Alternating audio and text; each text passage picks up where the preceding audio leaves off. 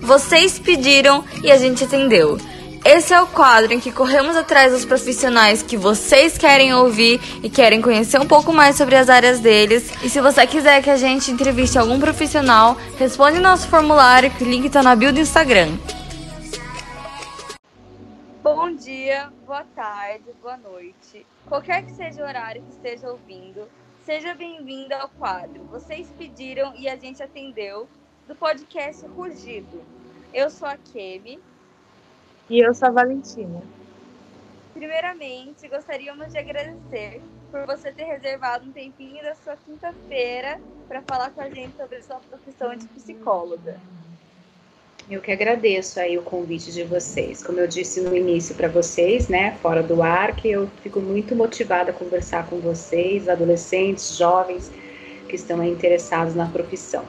A primeira pergunta é: qual a diferença entre psicólogo, psiquiatra e coach?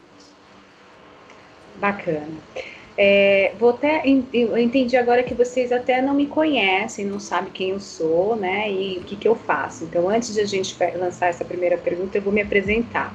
Eu sou a Ivana, eu sou psicóloga clínica, é, já estou ativa, minha formação é desde 1999, né? E já estou ativa em torno mais ou menos então uns 20 anos, mas eu não estive só em clínica. Então vai ser bacana que a gente vai poder falar um pouquinho de outras áreas que eu já atuei também, tá? Bom, é, para a primeira pergunta, é seguinte, como vocês falaram sobre a, a comparação, e acho que fica, é, quem não tem muito claro o que, que é a função de um psicólogo, um psiquiatra um coach, é, temos algo em comum, né? Então, acho que quando vocês estão ouvindo falar que uma coach fez uma, vamos dizer, uma, um autoconhecimento da pessoa e ajudou ela a, a se programar, a se organizar na vida pessoal, ou vida escolar, ou a vida. A gente lembra um pouquinho que o psicólogo também faz um pouquinho disso também.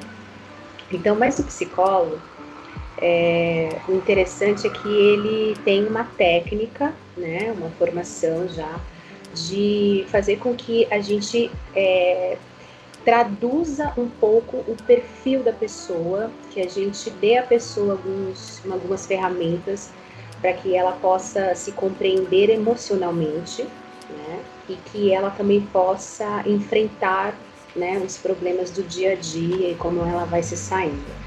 Então, o psicólogo ele ampara primeiramente, né, dá uma faz esse acolhimento, com as pessoas para que ela entenda que estamos juntos na procura do seu bem-estar, né?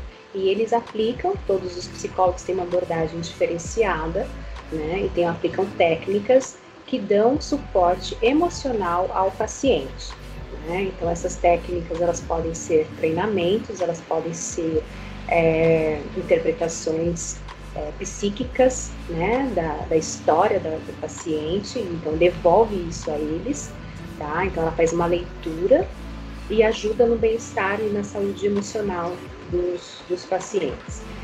É, é, um trabalho a longo prazo, não é um trabalho a curto prazo, então assim, existe um degrau ali que vai subindo e que a gente, quando chega num certo nível de, de compreensão e, e, e utilizar as ferramentas que eles adquirem na sessão terapêutica, eles já estão em alta também, tá? Então, assim, não é por tempo indeterminado, dependendo muito do caso, tem a, mais a curto prazo, dependendo se for uma, uma vamos dizer, uma, uma preocupação, um problema que ele está enfrentando pontual, geralmente é a curto prazo. Quando é uma questão mais abrangente, um transtorno psíquico, uma, um sofrimento emocional, é mais a longo prazo. Depende muito dessas questões. É, o psiquiatra, ele, ele é um parceiro do psicólogo nesse, nessa busca da saúde mental, né? É, ele trabalha com umas questões mais graves, vamos dizer, né? Tanto que tem psiquiatra que faz uma avaliação e diz assim, olha, não vou, não vou entrar com medicação, não vou porque dá para você cuidar disso com psicólogo. Quando eu falei sobre a questão a curto prazo, ser mais pontual e tal. Mas quando a gente tem um sofrimento muito um sofrimento psíquico muito grave, que chega a ser um transtorno psíquico, aí a gente pode denominar vários, né? Desde transtorno de ansiedade, transtorno depressivo, transtorno bipolar, né? Então a gente tem muito sofrimento, o psiquiatra ele também é, atua de uma forma mais imediata, é, tendo um marco biológico, vamos dizer, no sentido de um desequilíbrio, é, é, um desequilíbrio de substâncias químicas no cérebro, e ele consegue dar ao, ao paciente uma medicação, receitar uma medicação que faça com que ele tenha é, uma, vamos dizer, um, né, uma tentativa de equilibrar né, essas substâncias químicas que são favoráveis para a saúde mental dele. Tá? Então, assim, a gente, a gente tem vários neurotransmissores que são é, responsáveis por esse desequilíbrio.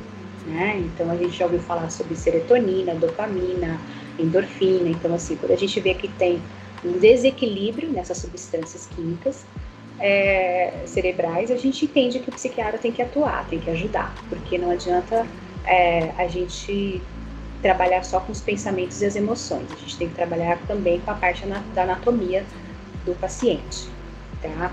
E o coach, o coach ele lembra muito essa questão do, da organização, né? Me lembra muito, eu acho que eu não tenho é, muita autoria para falar sobre o coach, até mesmo porque não, não me aprofundei, nunca, nunca fiz, nunca fui, nunca fui cliente de um coach. É, mas o que, o que dá a entender é de que ele também trabalha com um pouco do autoconhecimento da pessoa, ele tenta entender qual é o perfil, né, é, quais são as metas, os objetivos que você tem, é como se fosse um programador, né? Ele dá a você um suporte é, para você poder pensar na sua subjetividade e o que e o, dentro da sua subjetividade o que o externo te atende, né? Então ele te ajuda a você se organizar. Então ele faz planilhas, é, ajuda você a, a, pensar um pouco sobre passo a passo, metas, objetivos, e ele te ajuda também a pensar o caminho que você vai traçar para chegar nisso. Né? O coach geralmente me dá uma sensação assim de ser uma, um trabalho mais breve, mais superficial. Né? O psicólogo ele traz é, toda essa questão, mas de uma forma como uma ferramenta só, porque ele vai muito mais além. Né? Então ele tem toda uma técnica voltada. A, minha técnica, tanto que a gente vai falar de abordagens, né? Tem várias, tem a psicanalítica, tem a existencial, tem a cognitiva comportamental, que seria a minha são técnicas diferenciadas dentro da psicologia. Então, para a gente entender mais um pouquinho do psicólogo atuando, a técnica do cognitivo comportamental, ela é bem a questão da, do pensamento primeiro, e ele gera uma emoção, e essa emoção gera um comportamento. Então, se a gente der um exemplo para você de fobia de avião, medo de avião, né? A gente sempre fala, ah, a gente tem medo de avião, né? Então quer dizer, mas por que, que você tem medo? Ah, porque eu penso que ele vai cair. Na verdade, é o contrário. Você já pensou que ele vai cair e por isso vem o medo, né? Então é o contrário. E aí vem a, a, a, a questão do comportamento de se esquivar e ter aversão e, e pânico de avião. Né? Então a gente sai correndo, a gente não entra, a gente trava, o músculo trava, né? E uma coisa também bacana de falar, aproveitar e falar, é que a gente tem né, uma, um estudo da psicossomática, né, que tem a ver tudo que o corpo responde, que tem a ver com o, a diferenciação dos coaches, do psiquiatra, que o psicólogo entende essa questão de que o que está acontecendo com o teu corpo que está somatizando o seu psicológico. Né? Então essa é uma outra técnica aí também aplicada pelos pelos psicólogos. Quais as áreas que um psicólogo pode trabalhar após a formação? Bacana.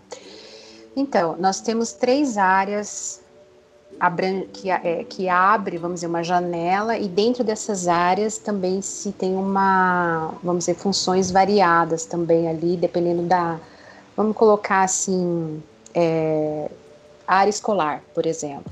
Né? O psicólogo pode ser um psicólogo escolar, como também ele pode atender outras áreas que também a psicologia ajuda como uma orientadora educacional e alguma coisa assim.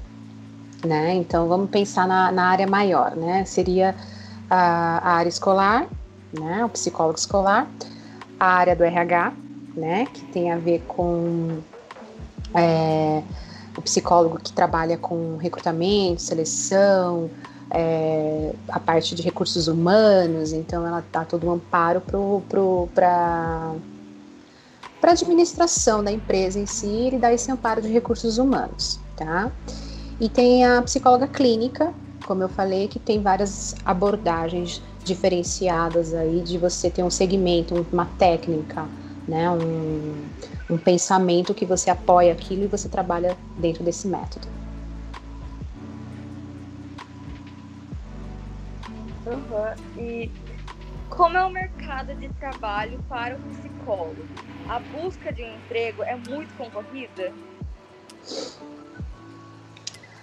É, vamos lá, né? Vamos pensar na área, né? Também, né? É, se a primeira pergunta você falou sobre concorrência ou não, né? É, eu posso falar um pouquinho para vocês hoje da área clínica. Eu já estive na área escolar também. A gente sabe a importância do psicólogo, né? Em todas as áreas, né? Todo mundo já, já é constatado que ajuda muito numa equipe. Ah, e também tem a questão hospitalar, por exemplo, psicólogo hospitalar que está na área, é, vem de uma área clínica, mas a, a, atua na área hospitalar, que tem muita gente que se interessa também por isso. É uma área, não é nova, mas chegou depois também, né? Porque uh, os hospitais, a saúde pública foi vendo a necessidade de um psicólogo na equipe né? Então se aprimorou e abriu uma área aí diferenciada para o psicólogo. É, o, que eu, o que eu acredito bastante é que o mercado de trabalho para o psicólogo hoje, nos dias atuais, está é, tá favorável, né? Por quê? Porque, olha só, né? Vamos pensar nos dias atuais, né? Com tudo isso que está acontecendo, com a pandemia e tal. A gente escuta muita gente falar assim: cuida da sua saúde mental, né? A saúde mental é importante, está todo mundo isolado, confinado, muita gente doente. Vamos pensar um pouco antes da pandemia, né? Que também se falava muito sobre o mal do sexo é a depressão, né? Muita gente depressiva e tal. Então, assim, é, o psicólogo ganhou visibilidade, né? Ele tem um trabalho que ele se enquadra em qualquer área. No recursos humanos, é, é, um, é, é um trabalho, é, o mercado de trabalho, ele, ele dá ao psicólogo o poder de admissão, de, é, admissão, é, recrutamento, seleção, então tem testagem, tem instrumentos de testagem e tal, e, e ele é fundamental, né? É, existem é, empresas que não possuem psicólogos para esse tipo de serviço, porque quem faz é a direção, né? Já que a empresa é minha, eu que tomo esse, é, vamos dizer, esse trabalho todo de admitir ou não, né? É, o psicólogo dentro de empresa também faz um trabalho assim de intermediar, medi, medi, mediação, né, entre setores, né, questão de, de relacionamento humano ali também, e às vezes não tem, né. Já a, a questão escolar, ela é uma questão, assim, uma área que tem bastante é, solicitação por parte da equipe pedagógica toda que precisa de um amparo do psicólogo dentro da escola, mas ainda não está regulamentado que é obrigatório dentro das escolas. Então tem várias escolas que não têm psicólogos, tá? Na área clínica, né, como a, a, o psicólogo ele é muito sozinho, né? Ele não trabalha em equipe, então é, é, tem mais autonomia, tem mais poder de decisão. Então, assim, o papel fundamental é dele, não tem outra pessoa que substitua. O trabalho clínico é só o psicólogo. E, e o mercado de trabalho está muito bom para a área clínica, né? Devido a tudo isso que a gente já falou das enfermidades psíquicas versus pandemia ou não, até mesmo antes, né? As pessoas estão adoecendo mais psiquicamente por vários motivos. Isso é uma isso aí, aí a gente vai ficar discutindo isso até amanhã, porque os motivos e as causas que, que traz é, a população a adoecer mais no nosso século, ela é, ela vem de vários estudos, não só psicológicos, mas filósofos, é, antropólogos. Então assim tem muita discussão sobre isso, que vale a pena a gente entender desde a questão da, da, da, da nova geração aí, que são vocês também, né, que são muito ativos, é, tá no mercado competitivo desde cedo, então assim a gente começa a entender um pouquinho por que, que a gente fica querendo para o que era amanhã que é para ontem, né? Verdade, total. E quais os tipos de terapia que existem? Bom, é, vamos lá, para a parte clínica é onde eu estou mais inserida, né? Que, que é a terapia em si. É, a gente tem as, algumas abordagens, como eu falei, né? Quais tipos de terapia? É, como eu, eu acho que para falar de outras abordagens com mais detalhes, fica bastante complicado, até mesmo porque eu acho que vale a pena até escutar alguns outros psicólogos que seguem outras abordagens clínicas para poder cuidar do paciente, né?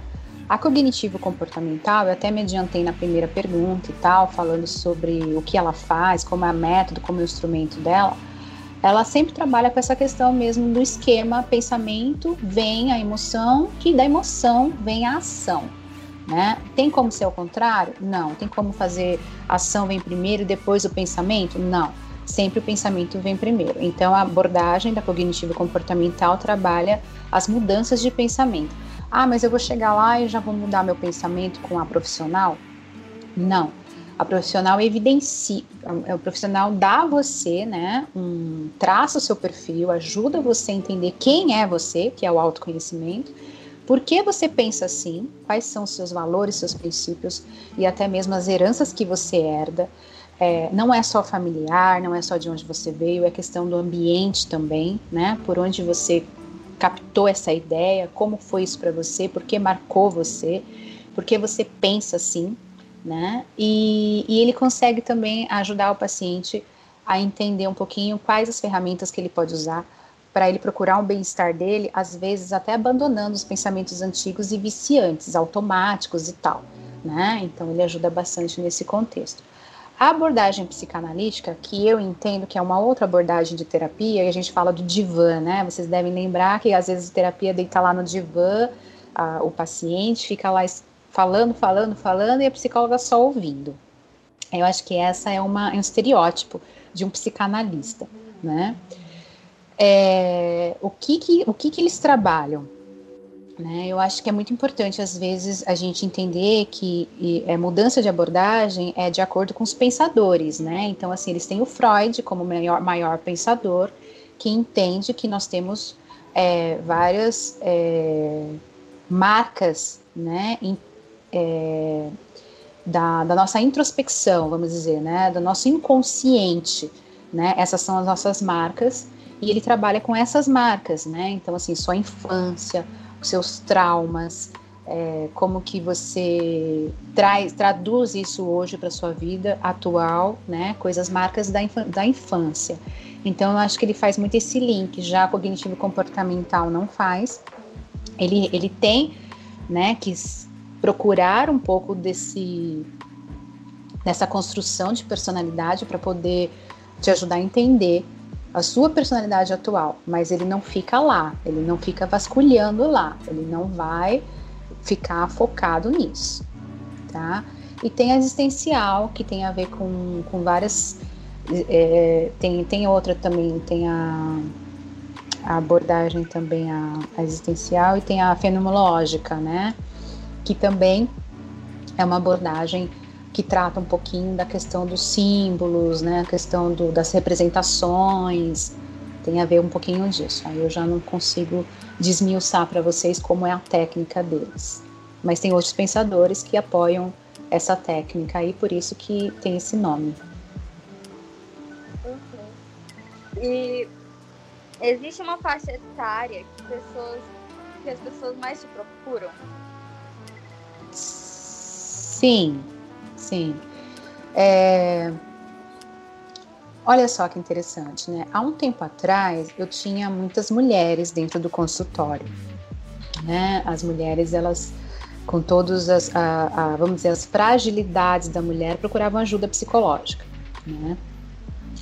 Hoje, com todo esse crescimento, né, da igualdade, né, e que a gente vê que o homem também é vaidoso, o homem também se cuida, o homem mudou muito, né, de, de um tempo para cá, é, os homens também procuram a psicoterapia como ajuda, é, no sentido de que sentem, né, que são tão quanto, né, é, humanos com as suas problemáticas, entendem mais e, e quebraram muito o tabu do machismo, que não precisa de ajuda, que ele se dá, ele dá conta e tal. Então quebraram um pouquinho esse tabu. Né? Então, assim, eu tenho homens e mulheres adultos que procuram mais a psicoterapia. Né? É, esses último, esse último ano, 2020, foi um marco, uma, uma, um ano bem diferenciado para mim. Né? Eu tô com uma demanda de 50% adultos e 50% adolescentes. Né? É, a gente vê nos adolescentes aí é, várias mudanças e vários é, questionamentos, e eu acho que eles também estão mais prontos para tomarem um pouco de decisões a respeito do que de que, que eles querem, como eles querem se cuidar e tudo mais. Eu acho assim que vocês cada vez mais cedo começam a ter mais autonomia e querer buscar assim tomada de decisões né? E uma delas é buscar a terapia. Eu conheço vários pacientes meus que começaram assim. Eu quero fazer terapia, não é nem a mãe pedindo, nem o pai pedindo. A maioria, eu quero fazer terapia. Sim, e assim, é, é muito bom também, porque antes tinha muito um negócio de, ai, quem vai pro psicólogo é, não sei, louco, entendeu? E agora, graças a Deus, essa ideia tá mudando, né? Sim, é quando a gente falou daquela coisa do mudança, né, quebra de tabu, né? É realmente. É, quando eu estava na clínica, a, foi em, em 2000, eu comecei a clínica e eu lembro que eu fiquei três anos e aí eu fui para a área escolar, né? Eu trabalhei durante nove, dez anos na área escolar. É, e, e, eu lembro que quando eu voltei para a clínica, depois desses nove, dez anos, eu vi outra realidade, né? Os três primeiros anos que eu fiquei na clínica é, tinha muito esse preconceito e até mesmo eu era recém-formada e, e, eu lembro que me perguntavam assim, você que vai me atender, né? Essa carinha de novinha e tal, então davam credibilidade e achavam como que você vai cuidar de mim, né? Porque a psicologia ela é um cuidado, é, uma, é um cuidado à saúde, né? Então ela é um agente de saúde. Né? Então é a mesma coisa que a gente entrar numa, num consultório e ver uma novinha e falar assim: você vai cuidar de mim? Você é a médica que vai cuidar de mim? Então, assim, quando se trata da área da saúde, assim, não é uma área de montar, um, vamos dizer, uma coisa, uma, uma estrutura, uma casa, um arquiteto, um engenheiro, que dá para a gente né, mascarar um pouquinho, é cara a cara ali com a gente de saúde, geralmente eles tinham esse preconceito também com, com a questão do recém-formado né? Mas agora não, agora sim a gente entende, é, eles estão realmente é, vendo o psicólogo como um agente de saúde mais aceitável, não tem, né, essa insegurança, né, de procurar, né, essa ajuda psicológica, porque é o que mais se fala hoje, né? Não adianta você cuidar do seu corpo, cuidar da sua saúde física e, e tudo que você tem aqui né, na sua mente e adoece, fica repetitivo, fica demais, demais para você, você vai somatizar e vai ficar doente no corpo também, né? Então é uma, é uma via de mão dupla. Então hoje se vê mais mente e corpo como algo que tem que estar tá equilibrado, né? Sim, isso que você falou de muitos adolescentes, né, hoje em dia, eu sempre vejo muitos amigos meus que procuram por terapia mesmo, sabe? Isso que você falou de não precisar os pais falarem e tudo mais. Muito verdade, porque hoje em dia eu vejo muitos amigos meus que estão com algum problema e falam, nossa, preciso fazer terapia. Eles vão lá e fazem e tudo mais.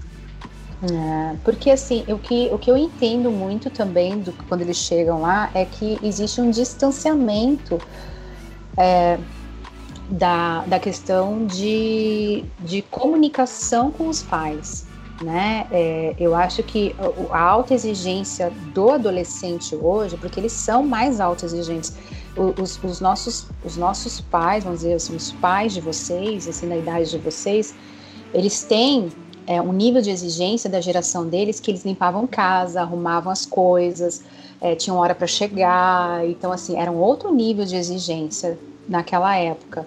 Hoje, o nível de exigência que vocês tem com vocês mesmo difere muito de limpar uma casa, difere muito de vocês chegarem na hora certa. É um nível de exigência de, vamos dizer, de destaque, né? Vocês querem ter sucesso, né? Vocês pensam na questão profissional, né? E a gente, antes, na nossa época, né, eu tenho 40 e vou fazer 44, tenho 43. Na nossa época, os nossos pais tinham um nível de exigência pouco para isso, não queriam, não pensavam muito se você vai ter sucesso, não queriam só que você fosse bem na escola, mas que você ajudasse em casa, que você fizesse as tarefas domésticas junto com a mãe e que você pudesse dar conta também de ser responsável com horários e tudo mais. Então, tinha esse nível de exigência. Eu acho que quando a gente vai mudando de geração para geração, a gente vai é, dando visibilidade para outras coisas.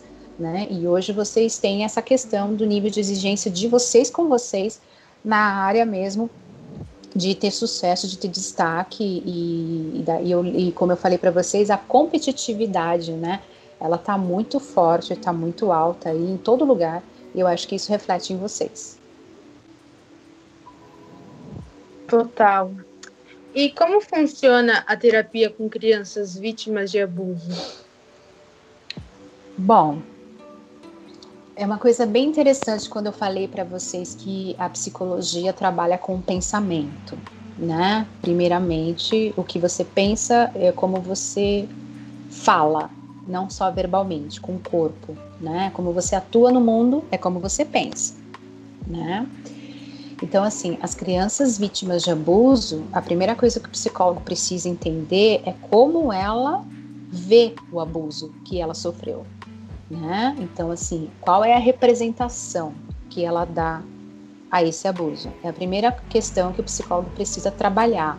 Então, ele precisa entender se para a criança o abuso foi um ato de carinho. Eu já tive uma paciente que, que me trouxe a representação do abuso que ela, ela de uma criança de 5 anos, que ela me trouxe a representação de um abuso sexual, foi molestada, né, pelo avô e ela me trouxe isso de uma forma é, carinhosa, né? Olha que interessante, né? Ela me trouxe isso como se fosse é, meu avô gosta de mim, né? Só que os pais já com uma consciência de que isso não é algo permitido, né, acessível, que não pode realmente acontecer, que trouxeram a criança para mim achando que a criança estava traumatizada com tudo isso.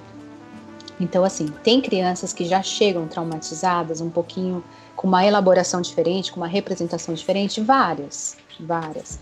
Então, as crianças com, que sofrem, que são vítimas de abuso, elas precisam é, ressignificar o trauma que elas sofreram, né? Então, assim, vai depender, é muito subjetivo, depende de cada criança. Tem criança que vê isso com uma gravidade, assim, isso não poderia acontecer, foi culpa minha. Geralmente as crianças têm essa questão da culpa, foi culpa minha, eu que, eu que fiz o que ele quisesse comigo, porque eu usei uma saia, usei uma roupa, usei porque é, eu induzi, porque então eles encontram algumas culpas. Então a gente tem que começar a limpar no sentido de que é, existem dois lados, né?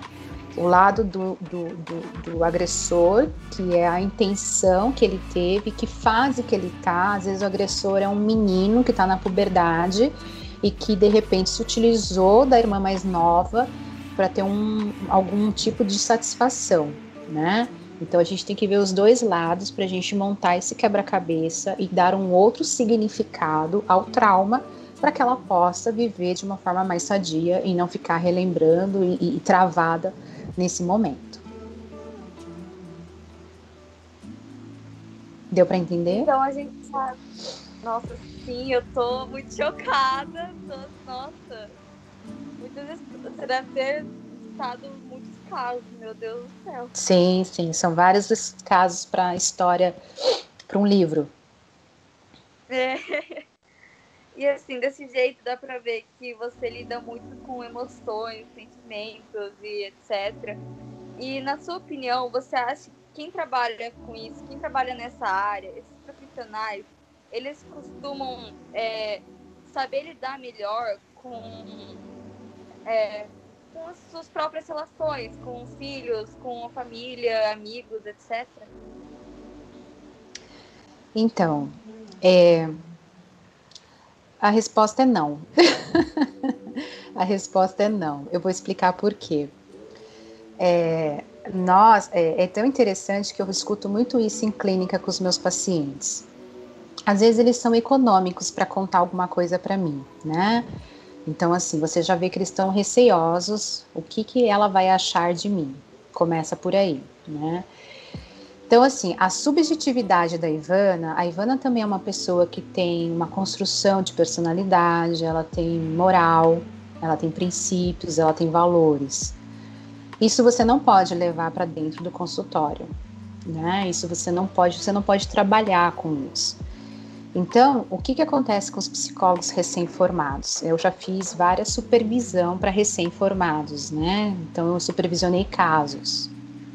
Então, o que, que acontece? Os, os, os nossos psicólogos recém-formados chegam para mim e falam assim: Vana, é, eu tô com uma dificuldade muito grande porque ele tá falando de uma coisa que lembra muito o que eu passei, né? Aí o que, que, é a recomendação do CRP, do Conselho Regional de Psicologia, do, do CFP, né? Do Federal de Psicologia, é que você faça terapia.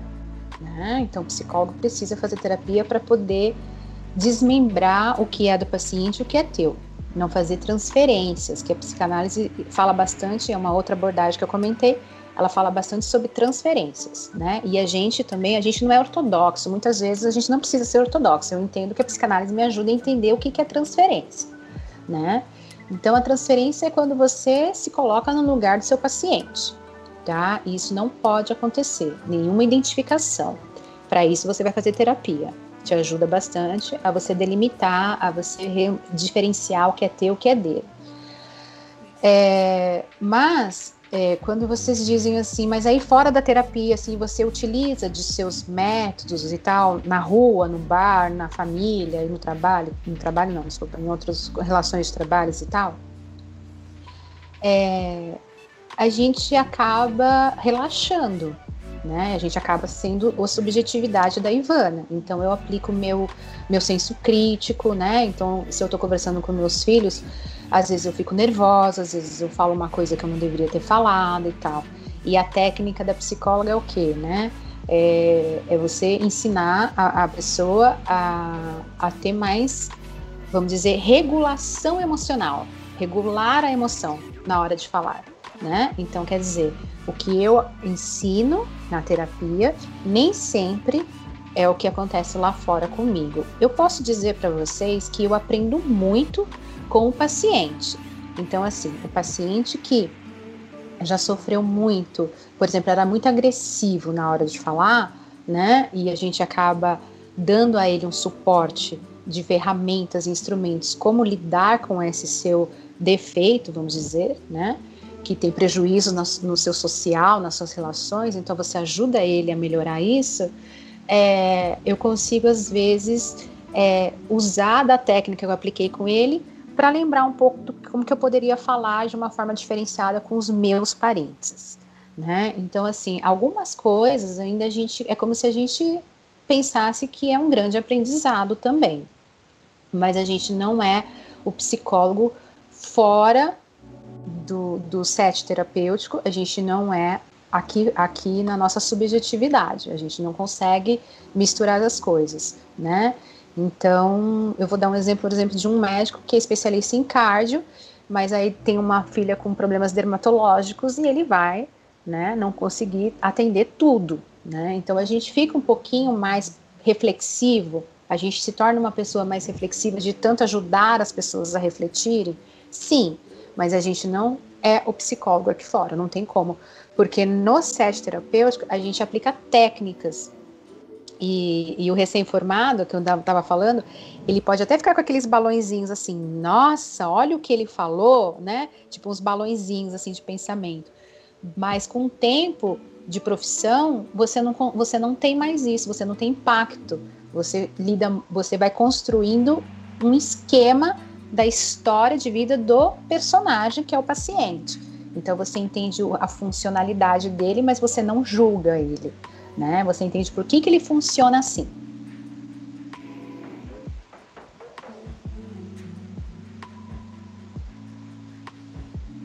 Qual é a pergunta que vai vir agora? É assim, ó. Como você soube que tinha interesse nesse curso? Tá. É, uma vez eu descrevi isso numa revista que me chamaram para a gente discursar um pouquinho sobre minhas inspirações para escolher, escolher a profissão, né? É, e esse mês é o mês do psicólogo, né? Então a gente tem falado bastante sobre isso também. É, dia 28 é o nosso dia. Então, assim, é, eu lembro que eu sempre falo muito, eu me lembro muito da minha adolescência, né? Onde foi onde eu mais pensei o que eu ia fazer, né? Não era antes disso eu não pensava. E, e, eu lembro muito que eu tinha a sensação assim de ajudar muitas pessoas, principalmente meus amigos, a ser conselheira, ser mediadora. Às vezes um brigava com o outro, eu era mediadora, né? Aquela sensação assim de que sempre eu estou fazendo um papel importante ali nas relações. Então, é, eu lembro que quando eu pensei na psicologia, eu pensei na questão mesmo de ajudar né, a, as pessoas a se entenderem, a se conhecerem, a, a, pensarem sobre o comportamento humano, porque isso me chamou muita atenção, o comportamento humano. E, e eu acho que mais é, é essa questão mesmo, X, e ela me fez é, mergulhar na psicologia de uma forma que eu tinha a sensação de que psicólogo era só clínico, tá? Aí, como eu falei, tem outras áreas, e aí eu atuei na área escolar, que tem muito a ver com a questão, por exemplo, da aprendizagem da criança. Eu trabalhei muito com isso. Então, é, não era uma coisa que eu tinha visibilidade antes, mas eu me deparei com uma situação nova, amei Fui educadora, é, é, fui orientadora educacional durante cinco anos do Colégio Poliedro, né? Então também fiquei nos bastidores das escolas e consegui dar conta de, de mostrar também um pouquinho do, do como é como é fundamental o olhar do psicólogo na aprendizagem das crianças. E ali foi uma coisa nova que eu que eu me deparei. E algum desafio ou obstáculo mudou sua forma de pensar sobre a psicologia? É... Obstáculo não, né? Eu acho que obstáculo, acho que tem. É, se a gente for falar de obstáculo, acho que foi para todos os psicólogos quando a gente falou da quebra do tabu, do preconceito e tudo mais.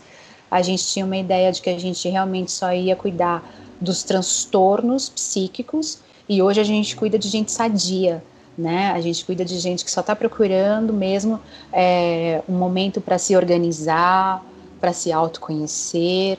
Então a pessoa está sadia, né? Então assim, é, eu acho que o, as mudanças foram essas.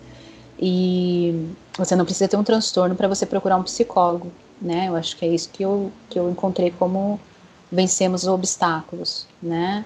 É, trabalho preventivo, por exemplo, com crianças, eu faço muito, né? Crianças que têm um nível de ansiedade que, que não chega a ser prejudicial na vida deles, porque eles brincam muito, eles falam muito, eles são ativos demais, isso é muito bom, mas a ansiedade está ali e às vezes os pais levam para que eu possa fazer uma intervenção de regulagem emocional. Então, eles vão aprendendo a se regular emocionalmente para que quando estiverem adultos não tenham nenhum tipo de transtorno né, de síndrome do pânico, é, um transtorno generalizado de ansiedade, então trabalho preventivo, né? Agora o desafio que eu acho que, que, que chegou a mudar é, a, a, a, questão do olhar da psicologia é que a, a psicologia para mim ela é, é, é uma grandeza, né? Ela é uma grandeza, eu, eu fico lisonjeada, eu tenho muita gratidão de estar sendo é, psicóloga no atual momento, né? Ela é uma profissão muito rica e, e reconhecida hoje em dia. Eu acho que esse é, foi o maior desafio que a gente teve para mostrar que é importante sim. Legal. E como que funciona isso de diferenciar o trabalho com seus sentimentos e valores? Ah, legal. Então, é, é aquilo um pouquinho que eu falei, né, sobre, sobre a subjetividade da Ivana, né, diferenciar os meus valores com a questão do trabalho. É, a, a psicologia, ela é técnica, né? Então, assim, se você está com o seu paciente, você consegue ver ele como seu estudo de caso, né? Você consegue ver um quebra-cabeça de tudo que ele diz. Então, ele, ele chega lá com tudo desmontado, com tudo bagunçado, com tudo. Ele tá desesperado, tá angustiado, tá precisando de ajuda. Você faz uma. Eu brinco com eles que a gente vai fazer uma faxina interna da casa, né? A casa é eles, vamos fazer uma faxina. Então a gente levanta todas as informações e a gente organiza tudo. Então isso é técnica, isso é quebra-cabeça. Quem faz isso é o psicólogo, a técnica que ele usa. Fora da, do, do trabalho, eu não faço isso. Eu não monto, não monto esse quebra-cabeça, eu não fico analisando ninguém, eu não fico dando feedback para ninguém, né, depois de uma, de uma avaliação minha, porque é, a gente acaba atuando com as nossas emoções. Então, eu também tenho medo de algumas coisas, eu também tenho receio, eu também fico introspectiva em alguns momentos, alguns momentos eu falo demais. Tem a Ivana ali, então a gente não usa técnica nenhuma. Eu tô relaxada, eu tô falando pelos cotovelos, mas não tem, não tem a técnica da Ivana que é racional, né? Entendi. E a nossa última pergunta é se você tem alguma dica para os jovens que estão querendo ingressar nessa área. Uma dica é a gente, eu conheço vários psicólogos, é, alguns bem sucedidos, outros não, né? É, eu acho que uh, uh, a formação, a faculdade em si, hoje, ela está mais rica do que antes. Então, a gente tem várias outras áreas aparecendo aí, testagens, a ciência vai avançando. A psicologia é uma ciência, ela vai avançando também. Então, a formação do psicólogo hoje, ela é mais rica. Então, se, se a pessoa optar em fazer psicologia, que realmente aproveite muito a faculdade, né? Porque ela tem realmente dado. É, você sai da como eu falei, os recém-formados antigamente, as pessoas achavam estranho alguém tão novo cuidar deles. Hoje eu vejo muitos recém-formados saindo e estão super bem atendendo milhares de pessoas, tá? Então assim, o suporte hoje é maior dentro da formação, né? A dica que eu dou para quem optar pela psicologia é que acredite sim é, no potencial dela hoje em dia, acredite na se você se identifica de uma forma com a área né, do estudo do comportamento humano, né, eu acho que é bacana investir é, em tudo que você puder fazer. Saiu da faculdade, já vai fazer uma pós-graduação, uma especialização, em tudo que você puder fazer, porque ele é, até hoje eu estudo, é uma coisa que às vezes vocês podem pensar, ah, a psicólogo estudou, é como algumas profissões, né? O engenheiro fez, fez, fez, fica o engenheiro civil construindo e não, não sai daquilo, só trabalha. O psicólogo, por ser uma ciência mais complexa e, da, e do, do, comportamento humano, e vocês, como a gente conversou da geração que já mudou, a cultura mudou, isso está dentro dos estudos também da psicologia. Então a gente não para de estudar. Né? Hoje eu estou com 20 anos de formadas e eu continuo estudando, fazendo cursos é, e, e, buscando mais conhecimentos atualizados. Então eu acho assim, fazer com amor, é, acreditar no potencial da psicologia, acreditar no seu próprio potencial, vai fazer com que você seja um profissional bem sucedido. Quando eu falo que eu tenho, eu conheço profissionais bem sucedidos e outros não, não é por tempo de profissão.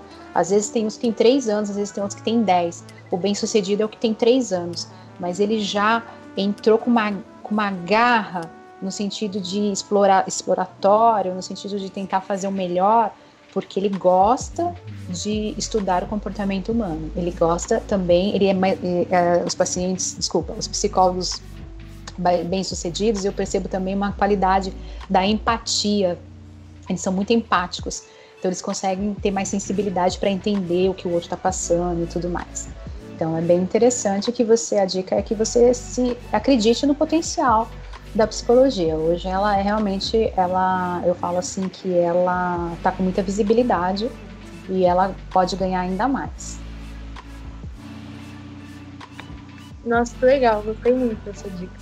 Eu penso em ser, não informar, mas fazer um curso sobre psicologia e trato, eu acho muito legal essa área. Bacana. Seria interessante mesmo que vocês pudessem, de repente, conhecer mais psicólogos, né? Entrar no consultório do psicólogo, né? De repente ver como que é o trabalho, os instrumentos que ele usa, as testagens, né? Eu tenho uma pasta é, recheada de testagens, né? De, de, de, vamos dizer, de ansiedade, de depressão, que são as nossas escalas que dão para gente um suporte. Eles não é só é, a conversa e a observação clínica. A gente tem alguns instrumentos também que nos ajudam nessa testagem e ajudam né, dar um feedback aí para os pacientes depois de tudo coletado. Nossa, que legal, não sabia disso. Gostei.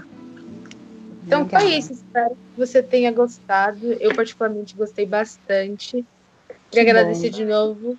Queria agradecer de novo por você ter topado fazer essa entrevista. Ficou muito legal. Obrigada por ter separado esse tempo para falar um pouco mais sobre a profissão para a gente. Eu que fico grata aí por compartilhar, né, experiências boas, né, que são que a gente tem que mais é disseminar aí para vocês poderem pensar um pouquinho que tem muita gente que tem o perfil, né, e tem o gosto por essa área e às vezes não aposta muito por pensar em várias questões já faladas antigamente sobre a psicologia em si. Né? Eu acho que ela mudou muito e eu posso passar isso para vocês pelo meu, pela minha realidade.